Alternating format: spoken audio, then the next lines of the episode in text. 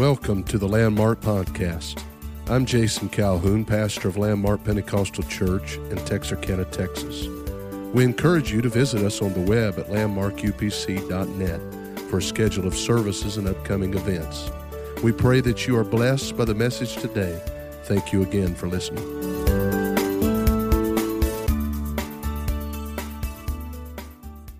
First Samuel chapter 16, and let's begin reading about verse 17. And Saul said unto his servants, Provide me now a man that can play well, and bring him to me. Then answered one of the servants and said, Behold, I have seen a son of Jesse, the Bethlehemite, that is cunning in playing, and a mighty valiant man, a man of war, prudent in manners, in matters, and comely, a comely person, and the Lord is with him. Wherefore Saul sent messengers unto Jesse and said, Send me David thy son, which is with the sheep. And Jesse took an ass laden with bread and a bottle of wine and a kid, and sent them by David his son unto Saul. And David came to Saul and stood before him, and he loved him greatly. And he became his armor bearer. And Saul sent to Jesse, saying, Let David, I pray thee, stand before me for he hath found favor in my sight. And it came to pass when the evil spirit from God was upon Saul that David took a harp and played with his hand. So Saul was refreshed and was well, and the evil spirit departed from him.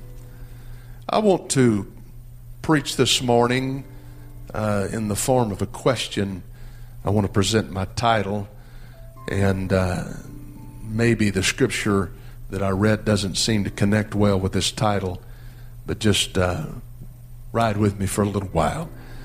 Will you allow him? Will you allow him to be king? Will you allow him to be king? I want the Holy Ghost to help us today. We need his strength. We need his blessing upon the continuation of this service. Would you right now? lift up your voice to the Lord and let's talk to God. Let's seek the face of God in this place for His anointing, His blessing upon the remainder of this service. Would you pray with me, Lord? I desire you. I hunger, God, for your touch. I pray for your mighty anointing upon this place. I pray, God, that this word would be applied to our hearts today. Strengthen us, everyone. Help us Bless us, everyone. In Jesus' name, we thank you for it and praise you for it right now. Would you clap your hands to the Lord and thank Him with me together? Thank you for standing. You may be seated. In the literary world, there is what is known as the Shakespearean tragedies. This is a list of about 12 plays or so that Shakespeare wrote that are very emotional.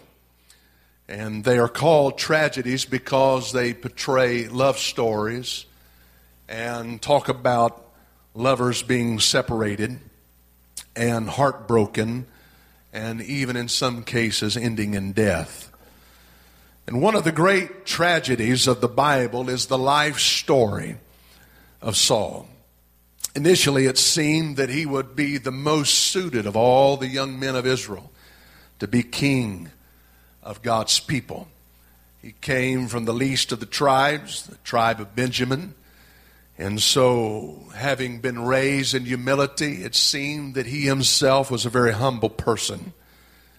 He was one that was physically striking, head and shoulders above all the men of Israel. He seemed to have all of the physical qualities that it would take to be a leader and to be a king.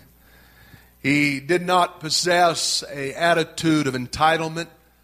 In fact, when he was anointed to be king, he at first he at first argued with Samuel and said that he was not worthy He was not the one that surely God would choose to lead his people. He started out so good. It seems like he started out so humble. He started out on the right track. However, power has a way of doing funny things to people. After becoming king, we see that there is a swift change that takes place in King Saul's attitude and in his heart. Samuel once said to Saul, He said, When thou wast little in thine own sight, wast thou made head of the tribes of Israel and anointed of the Lord.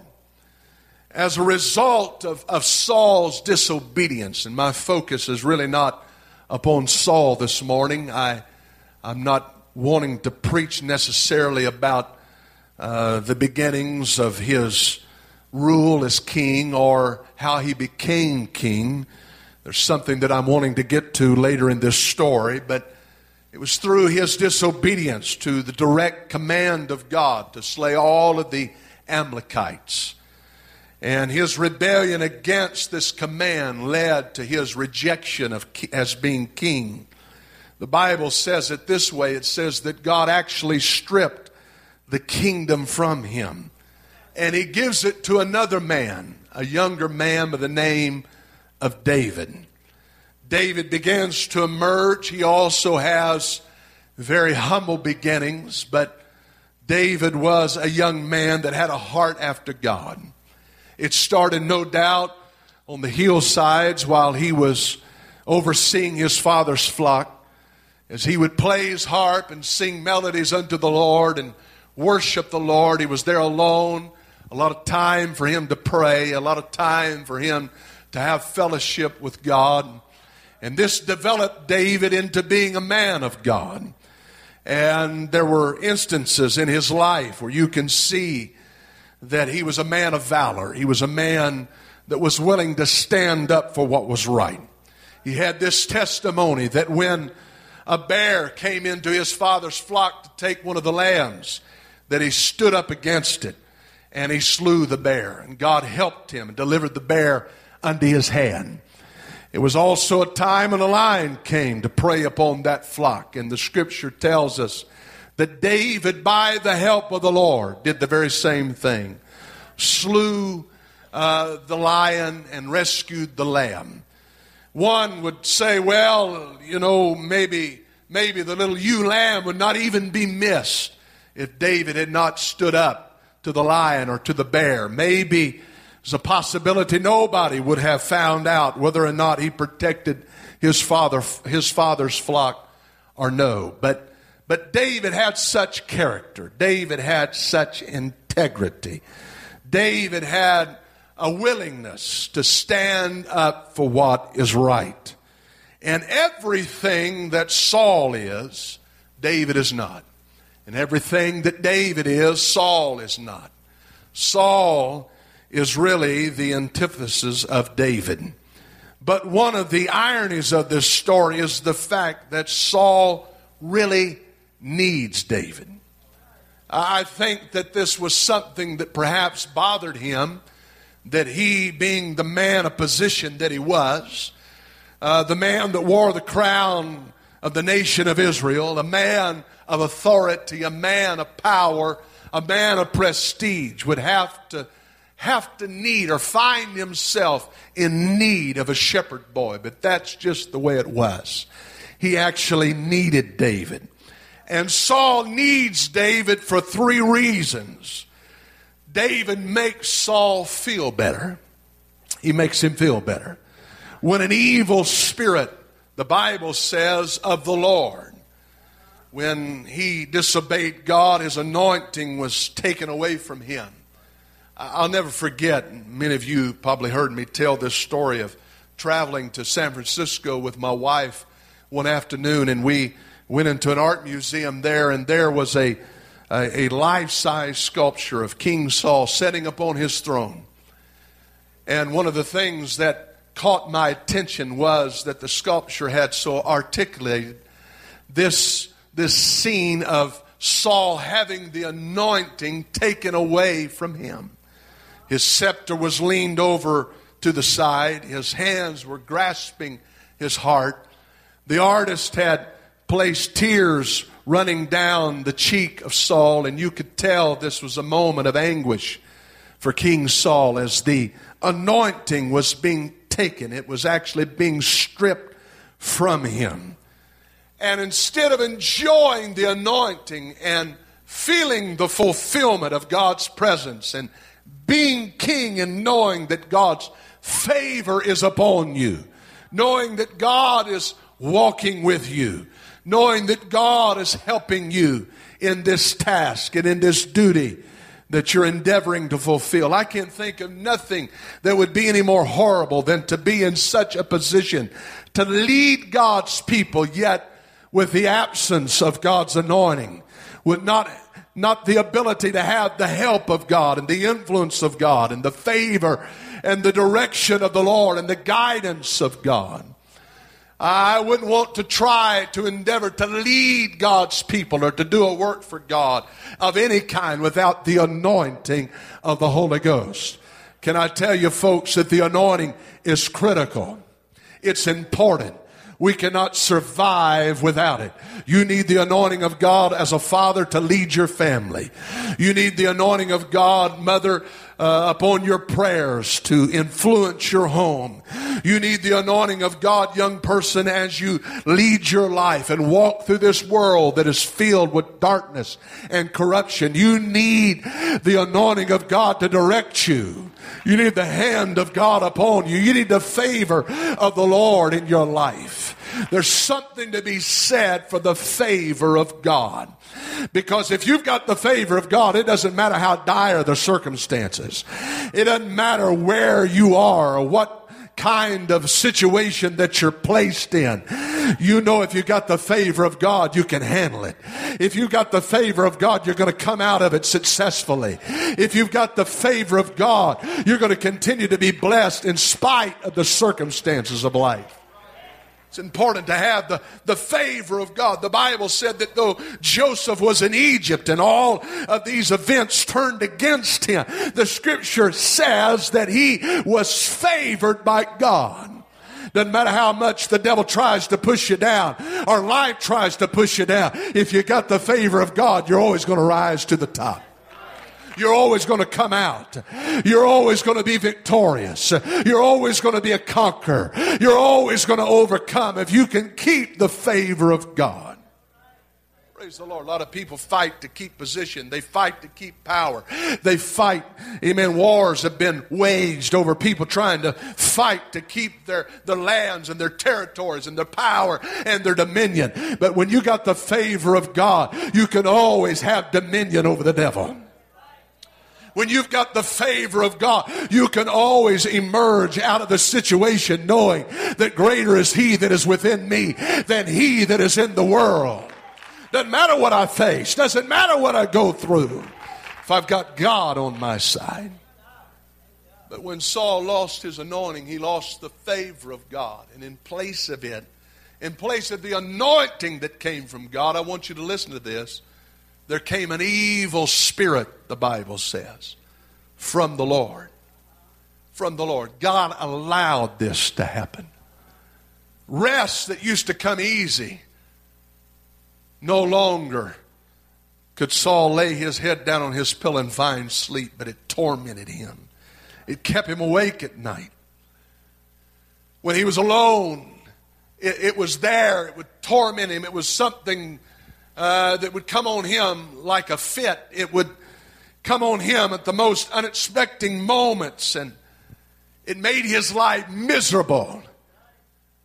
And in desperation, he had tried everything he knew to do.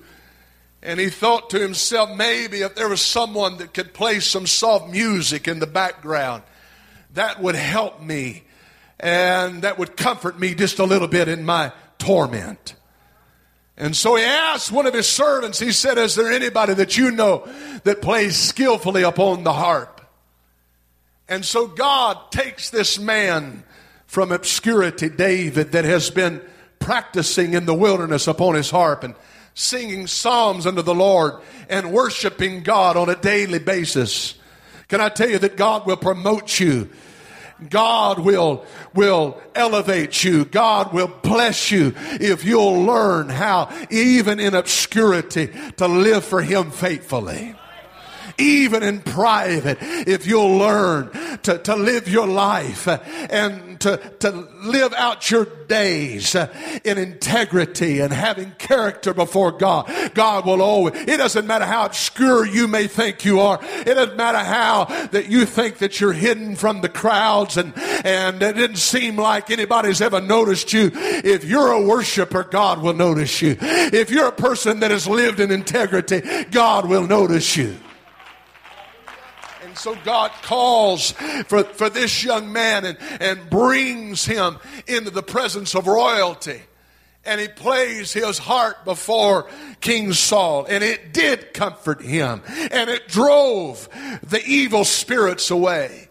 I think it was more than just music. I think it was an anointed man of God that was playing music. That's what drove that evil spirit from Saul was a man that had anointing upon him, a man that had a walk with God. I'm going to tell you, the devil still fears people that have a real relationship with God, that know how to pray, that know how to touch God, that know how to worship, that know how to respond to his spirit. And this was something that made, no doubt, Saul in this times of torment feel better. He felt uplifted. He felt encouraged. The despondency would dissipate and the, the torment would, would go away for at least a little while as David would play that anointed music in the presence of Saul. I'm going to tell you something. Church makes all of us feel better being in the presence of the Lord makes all of us feel better.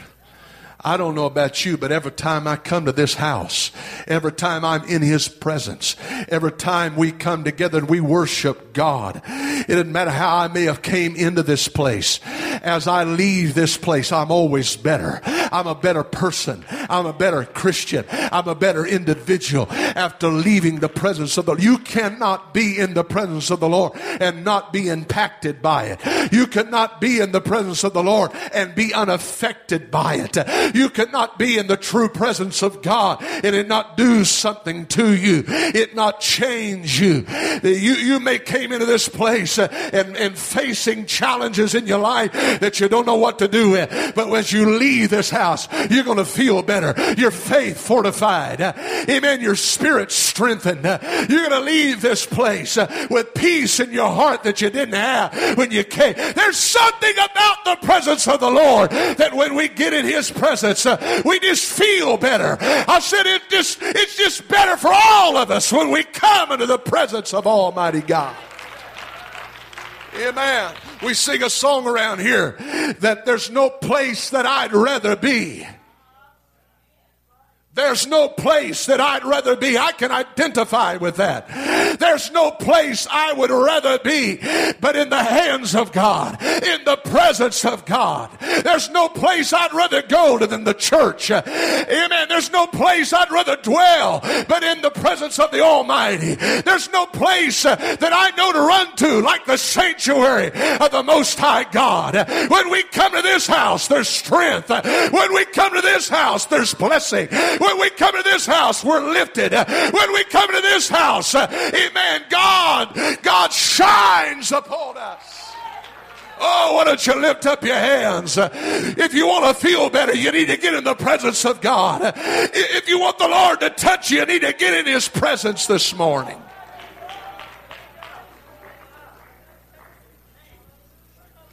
Made him feel better. It makes us feel better when we come to the house of God. That's not all that all that David did for Saul. But David makes Saul look better. Amen. When the giant stood in the valley of Elah and he cries with a loud voice, Send me a man. You know who he was talking to? There's only one man in Israel that stands head and shoulders above all the rest. There's only one man in Israel that would even compare at all to this giant, that would even measure up to being a challenger of this giant of the Philistines. What he was actually saying is send your champion, send your big boy out here. Send your your biggest man, and that would be Saul. Tell him quit hiding in the tents. Tell him to quit standing behind his army and just come out here and fight me one on one. And the Bible says, again, because of the anointing, if the anointing of God that had first rested upon Saul had still been resident upon him, I don't think he'd had any problem at all heading down into that valley. And we would have been reading about Saul slaying a giant instead of David slaying a giant. But Saul is afraid because he has no anointing, he has no favor of God. And so David, a shepherd boy, goes down and accepts the challenge that nobody else, in particularly Saul, was unwilling to stand up to. And as a result, he takes the pressure off of Saul. He takes the stress off of Saul. Because now, no longer the people looking at Saul and saying, When are you going to go down there and fight this giant and take care of him? You're, you're the mighty warrior. You're the, you're the man that stands head and shoulders above all the rest. You're the largest man and the biggest and most prominent man in Israel. Why don't you go down there and fight him? But a shepherd boy takes his place. And a shepherd boy goes down there and he makes Saul look good when he takes that giant down. Amen. When he stands up to the challenge of the enemy. And uh, the Bible tells us that God, no doubt, guided that stone into the forehead of the giant. But David didn't stop there. He not only knocked the giant down, he went and unsheathed his sword and he cut his head off and he took that head underneath his arm and he brought it back uh, to Saul and said, here it is. This, this is, this is what God has done for us. This is how God has blessed us. And David makes Saul look better. I'm going to tell you, coming to church, being in the presence of the Lord, being, being full of the Holy Ghost, uh, coming here in this house, uh, amen, enjoying the touch of God and the anointing of God, it makes all of us look better. Some of us came in here ravaged by sin. We come in here scarred by the world. We come into this house uh, with all kinds of uh, mixed up things going on in our lives and our lives in turmoil and twisted up. But God, He made all of us look a whole lot better when He got done with us. Uh, when that potter got a hold of our lives, uh, He began to form this clay. It was no longer a vessel that was just good enough for refuse, uh, but it's a vessel of honor now. It, it's a blessing. It's a masterpiece. Why? Because God makes all of us look better when He gets a hold of our lives. God makes all of our lives look a whole lot more valuable, a whole lot more worthwhile when He gets a hold of us. David makes Saul look better. But not only does he make him feel better and make him look better, but he did allow him to be better, life to be better for Saul. He improved his quality of life. Not only by slaying this giant, but also by slaying the Philistines. One occasion he slew 200 at one time and brought back proof of the victory. And this was so astonishing to Saul, he couldn't even believe that this had happened.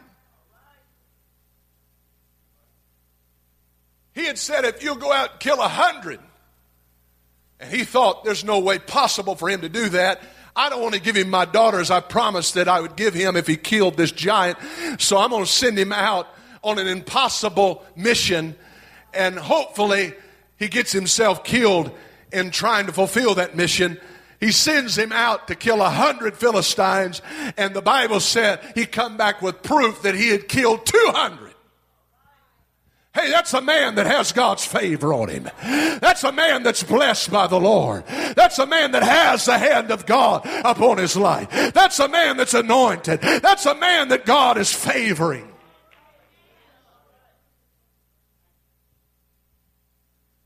And so, as a result of David slaying the Philistines and taking control of the enemy, it improves, improves the life of Saul. That's what church does for every one of us.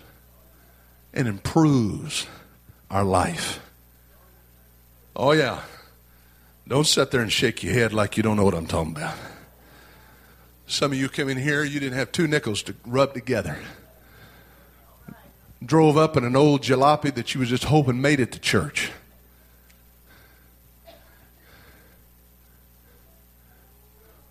Lived in an old broken down home.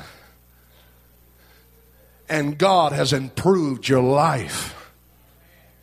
You know, some people can't make sense of it. They think they think that, that they, they can't possibly give up that 10% to give to the Lord. That that is already His. But we've proven that 90% goes a whole lot further than 100%. We've already proven that. Some people said, I, I, can't give sacrificially. But we've already proven that anything you give to the Lord, He gives back to you. The Bible said, shaken down, pressed together, and running over. We've already proved that. You come too late to tell me that this giving program of God's doesn't work. I'd rather give to God than to give to anything else.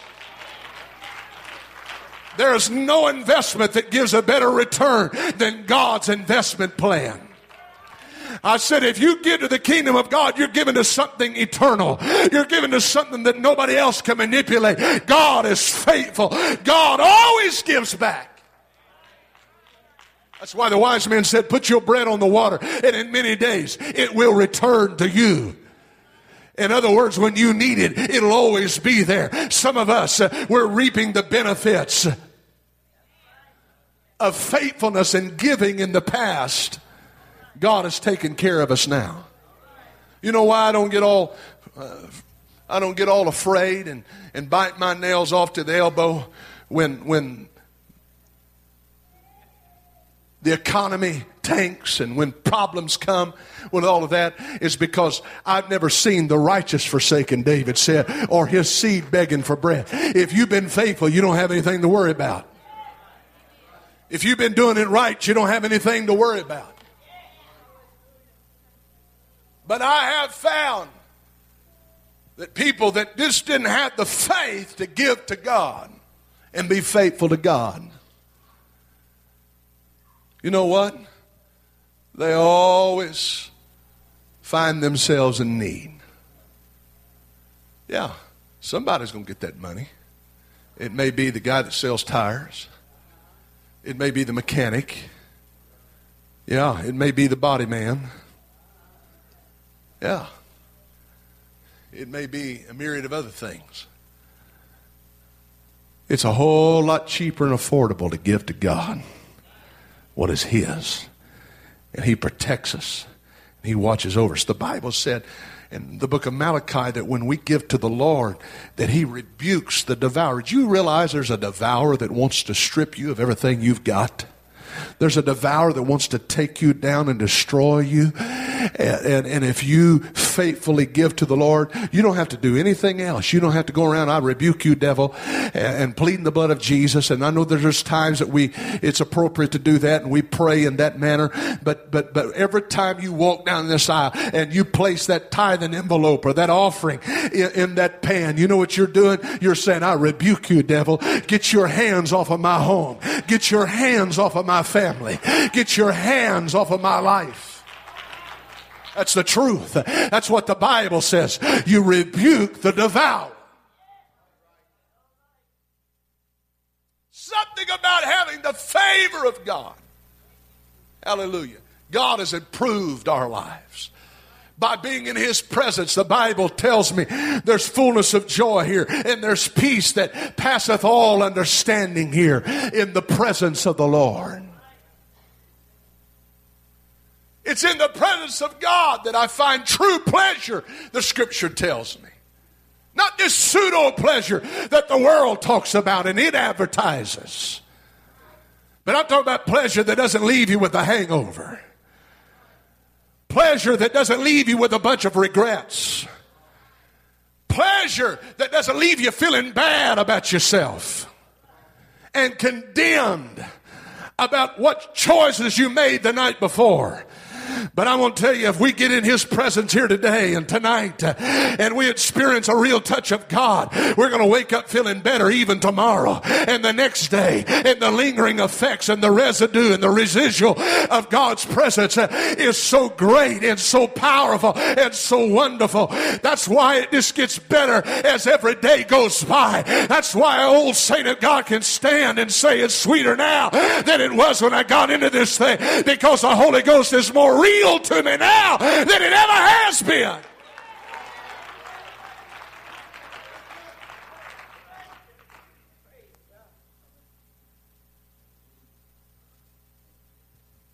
But none of these things that Saul needed David for were really proper motivations. None of these things that he sought David for really fulfilled David's purpose in his life. Oh, yeah. Because David was anointed to be king. David, I want you to come make me feel better. David, I, I want you to come make me look better. David, I, I, want you to come and improve my, my life and lifestyle and make things better for me. But, David, there's one thing that I'm never going to relent. There's one thing I'm always going to deny you. I'm never going to allow you to be king. Not as long as I live am I ever going to allow you to be king. Because for you to be king means that you're going to have authority, and you're going to have dominion, and you're going to be in control and that I am going to have to submit to you. So you're never going to be king. I want you to make me feel better. I want you to make me look good. And I want you to improve my life. I want you to bless me. I want you to be there for me. I want you to rescue me. When that evil spirit comes on and it torments me and it, it, it feels like it's, it's so much pressure and stress upon me, I, I want you to be there to play your harp skillfully. And I want you to drive through your anointing that spirit away from me. I want, I want to have peace when I need it. I want you to be there, David. And when an enemy comes and I, I can't face the challenge and I'm unable to execute and I'm, I'm, I'm unable able to, to stand up to the challenge. It's bigger than me. I want to be able to call on you, David, and I want you to come. I want you to rescue me. I want you to help me in my time of trouble. I want you to get me through the problem. And when, when I need, I need just a little extra nudge of encouragement. I want you to be on call. You hear me? I want you to improve my life. I want you to make me feel better. I want you to make me look good. And I want you to improve my life. But you can never never be king. I'm going to tell you, God's not interested in just making you feel good on Sunday. God's not interested in just giving you a rise in your emotions so that you can, you can live off of that for a few days till Wednesday rolls around. And then you walk back in here and he boosts you up. We're, we're more than just a, a good encouragement club here. We're not motivational speakers, uh, but we need the Holy Ghost to get down on the inside of us. Uh, we need the Holy Ghost to take control and influence our lives. Uh, we need to acquiesce to the Spirit of God and let it work on areas that we before have set are off limits and said, no way. And we cordoned them off and said, this is my domain and this is where I'm in control and you have no control here. You need to say, God, there's no doors that are shut to you. There's no lines that you can't cross. There's no areas that are forbidden. You're not prohibited from going into any area of my heart. Anything that you want, anything that you desire, any place you want to go, anything that you expect of me, anything you want to ask of me, I'm here, I'm willing. God, I want you to be King of kings and Lord of lords in my life. I'm giving you access. I'm stepping down. Bible tells us that when that king of Nineveh realized that, that judgment was coming, and the only thing that could turn that judgment around was repentance. This man in authority, this man that sat on the throne, took his crown off, took off his vesture that proved that was that apparel that, that showed what position that he had. He took it off and he put on sackcloth and he began to cry and he began to, to repent and he began to call on the name of the Lord. He got down off his throne. Hallelujah. I'm going to tell you something. If we're going to have a real touch of God in our lives, and if God is going to be able to change circumstances in our lives, and, and if God is going to be able to really bless us the way we desire Him to, it's going to be because we get off the throne and put Him on the throne. Isaiah said, In the year that King Uzziah died, I saw the Lord. King Uzziah is typical of the flesh. As long as flesh rules, as long as flesh is in control, you can never see the Lord like you really need to see Him. But when Uzziah gets off the throne, when, when, when Uzziah dies, when the flesh dies, eh, amen, I saw the Lord eh, and He was high and lifted up eh, and His train, it filled all the temple.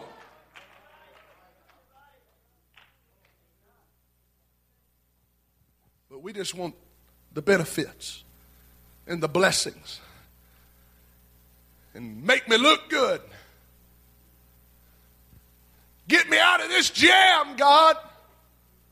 Rescue me. Throw me a lifeline. And God said, All I want to be is king. All I want you to do is put me on the throne. Amen. I'm not just here to make you look better, make you feel better and improve your life, and I can do all of that. But I'm here to change your life. And the only way I can change your life is for me to be king of your life. The Bible said in Mark chapter 5 that Jesus made a journey across the sea and he landed in the country of the Gadarenes. And there was a man that came out of the tombs, a man that looked looked a mess blood running, frothing at the mouth, cutting himself with stones. Naked, the Bible says. Dirty, grimy, a wild look at his eye. Bible says that he fell at the feet of Jesus, asked for deliverance. And the Lord, of course, gave him what he asked for. And those demons that the Bible says that there was a legion of. They besought the Lord not to, not to just send them out of that country. But could we not go into that herd of swine that is there? And the Bible says, and I've went to that place, it's a, on the side of a hill and the sea is down below. And the Lord commanded those spirits to go into them into those pigs, the swine. And the Bible says they ran down that steep place into the sea and drowned. The report came back to the men of the countryside that was the farmers that owned these pigs. They were happy that the man that they had tried to keep their family safe from, the man that was the story and the haunted sordid story of the countryside had finally been healed and made whole. Clothed and in his right mind. That was a reason to celebrate. That was a reason to get excited. That was a reason to be thrilled. But then, somebody said, Well, you know what that came at the expense of, don't you? You know all that herd of swine that we had? Yeah, those spirits came out of that man went into those swine, they tell me. And they ran down into the sea and were drowned. And suddenly, these men that were excited over the fact that Legion had been delivered, this maniac of Gadara had been set free. They were thrilled about the fact that he had been made whole. Suddenly, these same men turn on a dime and they look at Jesus and said, Get out of here. Leave. Don't come back. They told him to depart from their country. Why? Because, Lord, it's all right you deal with my problems. It's all right you take care of my problems. It's all right you answer my, my prayers, but leave my pigs alone. There's some things I'm never going to let you be king over. There's some things I'm never going to give you authority over. There's areas of my life I'm never going to yield to you. There's areas of my life that I'm never going to let you be involved in. I'm preaching to somebody in this place. He doesn't want to be king of just a little bit. He wants to be king of everything. He wants you, the only way you can get the blessing of God is to yield to Him is to totally surrender to Him. God's not interested in just being your problem fixer. God's not interested in just being your, your temporary, that person that you call on when you're in a jam. But God wants to be King of kings and Lord of lords uh, in your life. And so I got a question for you this morning. Are you going to allow Him to be King? Are you going to allow Him to be Lord? Are you going to allow Him to be that one that's in control? Things are a whole lot better when He's in control. Things run a whole lot more smoother when He's in control. Life is a whole lot better when He's uh, when He's at the helm of it. Uh, when He's in control of it. Just stand with me right now. Let's raise our hands to the Lord. Come on, let's somebody call out to the Lord right now. Dear God, I need you. I need you.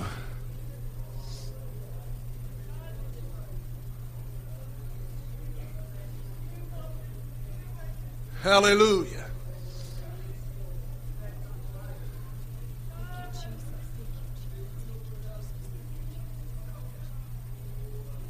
Come on, let's talk to him for a moment.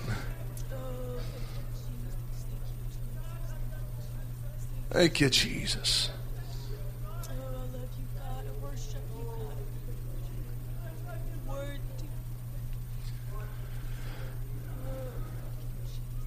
Who's going to allow him to be Lord of all? How many's going to put him on the throne?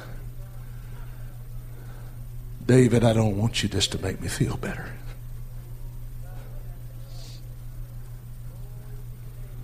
I'm not interested in just getting a little hoorah and a shout and leaving uplifted emotionally, but I want a real change in my life. I need a difference to be made in my life.